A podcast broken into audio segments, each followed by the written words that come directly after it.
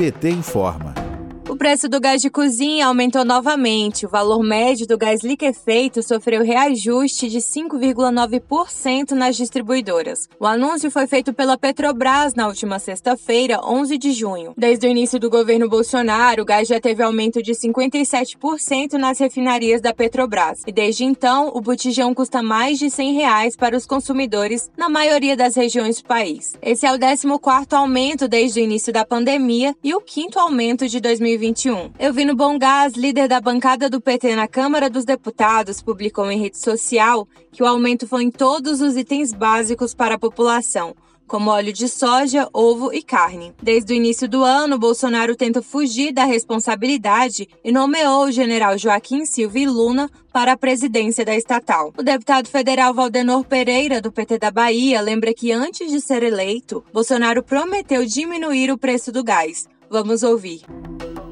O Bolsonaro, quando candidato, prometeu baixar o preço do botijão de gás, que era de aproximadamente 60 reais, para 30 reais, a metade do valor. Dois anos e cinco meses depois, ele autoriza mais um aumento nessa semana, um aumento de 6%, e o preço do botijão ultrapassa 100 reais, chegando a ser comercializado em algumas cidades brasileiras por até 120 reais, o dobro do valor que ele considerava alto e queria reduzir à metade. E qual é a consequência disso? Mais de 15 milhões de lares, famílias brasileiras, estão voltando ao século XIX. Pasmem, tendo que usar de lenha ou carvão para cozinhar os seus alimentos. Em março, ele chegou a zerar a alíquota do PIS e CONFINS sobre o gás de cozinha, mas a redução de preço não chegou ao consumidor. A alíquota é o valor que serve para calcular a base de imposto. Para o deputado federal do PT de São Paulo, Carlos Zaratini, a dolarização do preço do gás é um problema. Vamos ouvir.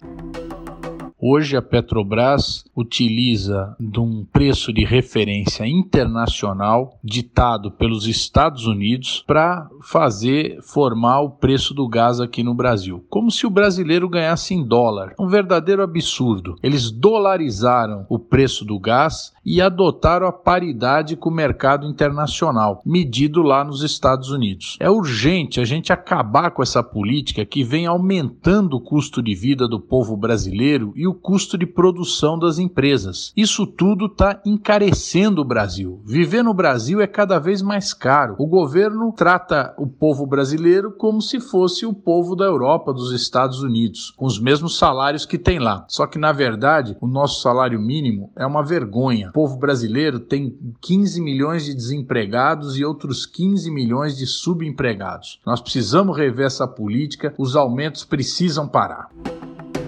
Ao anunciar o reajuste, a Petrobras disse que buscava evitar o repasse imediato para os preços internos das mudanças que estão acontecendo. Em comunicado, a empresa disse, aspas, nossos preços seguem buscando equilíbrio com o mercado internacional e acompanham as variações do valor dos produtos e da taxa de câmbio, para cima e para baixo. Fecha aspas. O governador da Bahia, Rui Costa, afirmou em rede social que o governo federal não tem política para combustíveis e energia no Brasil e, por isso, o preço do gás segue subindo. De Brasília, Terra Thaís Costa, para a Rádio PT.